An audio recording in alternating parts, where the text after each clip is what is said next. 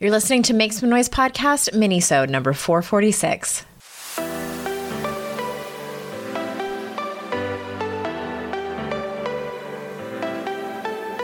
Welcome to Make Some Noise Podcast, your guide for strategies, tools, and insight to empower yourself.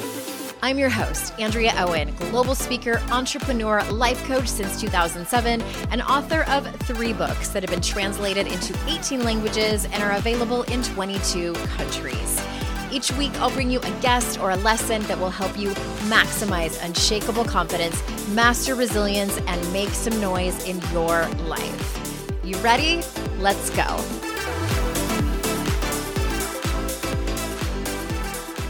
Hey everyone, welcome to another episode of the podcast. I'm so glad that you're here with me during this mini-sode. Today's episode is going to be a little bit random. I had every intention of planning something spectacular and I got sick. A couple of days before my birthday. It was such a bummer and it was not COVID, thank goodness. I still haven't had it, knock on wood, knocking on my desk here. But it was this really bad cold that went through our entire family and I was down for the count. And then on Saturday the 16th, we picked up our new puppy.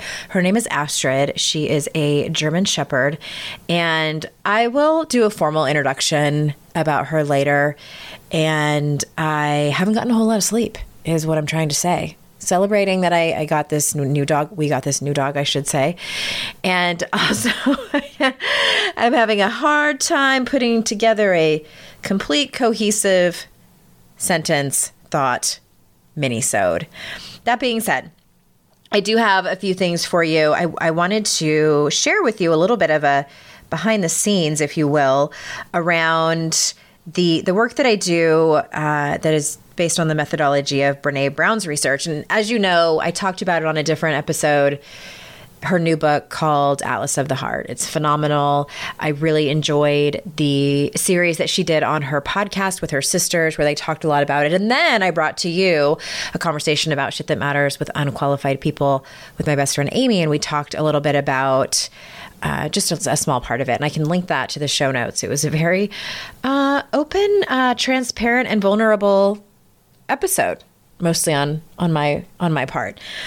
And one of the things I love about Brené and her research team is that, you know, she's been doing this for a long time. I started consuming her work in 2009. And I've also sort of watched the trajectory of how popular she's gotten and become kind of this mainstream I'm not going to say guru, this mainstream researcher, wellness person, you know, very specific about the work that she does around human emotions and connection. And, you know, it's easy for people to get caught up in that and sort of lose their way. The thing I love about Brené is that she always sticks to the science, always. The science comes first. She has said before that it's not about me, it's about the research, it's about the data. And as someone who's trained and certified in her work, we get emails from the team once in a while. And we recently got one where they gave us a heads up, and by us, I mean facilitators of her work, they gave us a heads up about changes that are being made to the curriculum. So I would just want to read you a little excerpt from this email that we received. I think it was around the 12th of April. She says, we will be adding additional resources. Okay, let me back up because you need some context. And I'll just start from the beginning. It says, in December, Brené shared the 4 shifts below from Atlas of the Heart research that will affect the Daring Way curricula. Since then, by the way, the Daring Way curricula is the methodology / program / curricula that we as facilitators roll out. It's also the curriculum that I'm going to be teaching at the retreat in September. So she says, in December, Brené shared 4 shifts below from the Atlas of the Heart research that will affect the Daring Way curricula. Since then, our team has been reviewing every emotion and experience in Atlas of the Heart alongside all the Daring Way curricula to ensure that the curricula are empirically based. We will be adding additional resources, references, definitions, etc., into the Daring Way facilitator guides that will also be revising, and we'll also be revising the workbooks. We're looking forward to sharing these updates with you over the next few months. Okay. And then some more stuff that doesn't matter to y'all. Here are the 4 things that they're working on, that they're looking at, that's going to affect the curricula. The first one is the data do not support the idea that we can accurately recognize emotion in others.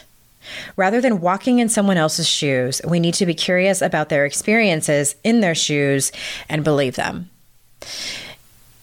If you haven't watched, I don't even know what it's called. I think it's called Atlas of the Heart. She has an HBO series out now, and she talks about that. I believe it's in the first episode. It's one of the other two. And I think that this is especially important when we're talking to people, we're talking with people who have a marginalized experience that we do not have. And I think it's just, I have so much to say about it, but I won't because I can't. I can't put together a really great thought right now. But I also thought about it when I read the second one, which is there's growing evidence of a connection between humiliation and violence. We need to change how we're talking about humiliation. This is going to be very interesting for me personally to see how they roll that out in the curriculum. And I'm not saying that this is, what I've experienced is the same as what someone experiences who's in a marginalized group. And the way I'm looking at it is, I think it's tricky when someone has been through something extraordinarily difficult, an egregious thing that has happened to them, whether it's an act of violence perpetrated against them or they lost someone they love in an especially horrible way. It's impossible. So for me, for instance, to say that I understand how someone feels because I've experienced grief or I've experienced, fear or whatever it is that how the person is describing it. So the reason that I love that work so much, and what I mean by that work, Atlas of the Heart, where we have better definitions in language around all of the, well, not all of, but most of the human emotions, is so that we can better understand ourselves and each other. I mean, at the end of the day, Brené's work is about connection.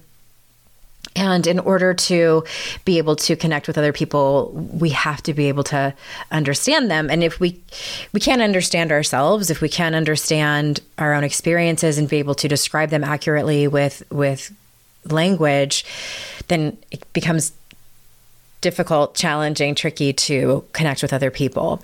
And so that's just, I'm kind of expanding on those 2 things for those of you that are unfamiliar with it. And the third one is connection to others requires connection to self. And this requires us to be more embodied than most of us are. Dovetailing on exactly what I just said, it also is going to be interesting how much she expands around embodiment. If you're familiar with Brené's work, she talks a lot about, and I can so relate, which I'm sure many of you can, just intellectualizing our feelings. We like to stay all up in our heads. The embodiment piece for me doesn't come naturally. It is something that I have, to be perfectly honest with you, have gone a little bit kicking and screaming into, trying my damnedest not to go into that. And I have slowly but surely, and I agree with that, what she's saying. I'll read it again. Connection to others requires connection to self. And this requires us to be more embodied than most of us are. Yikes. And yay. Yikes and yay. And then the last one, she says, anger may not always be a secondary emotion.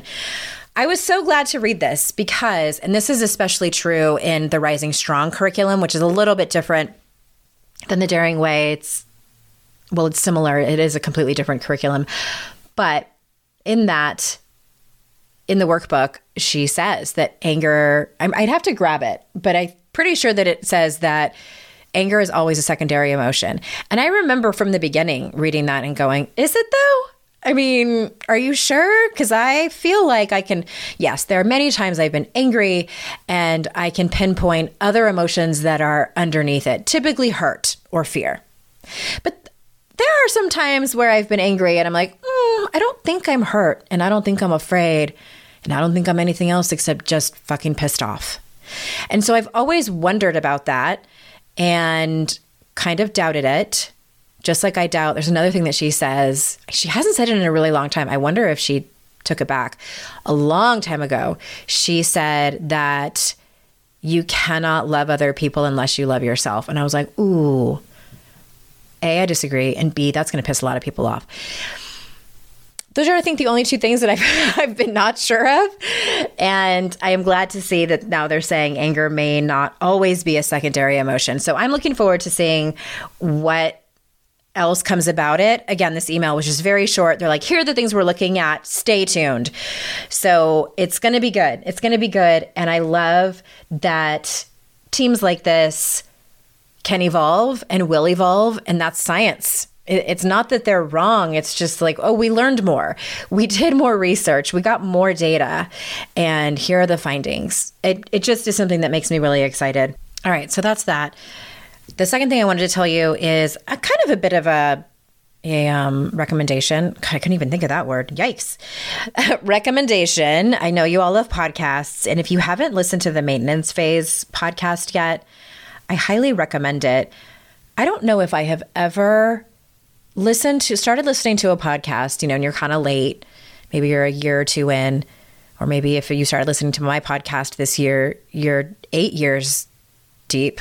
And it's a lot of episodes to go back on.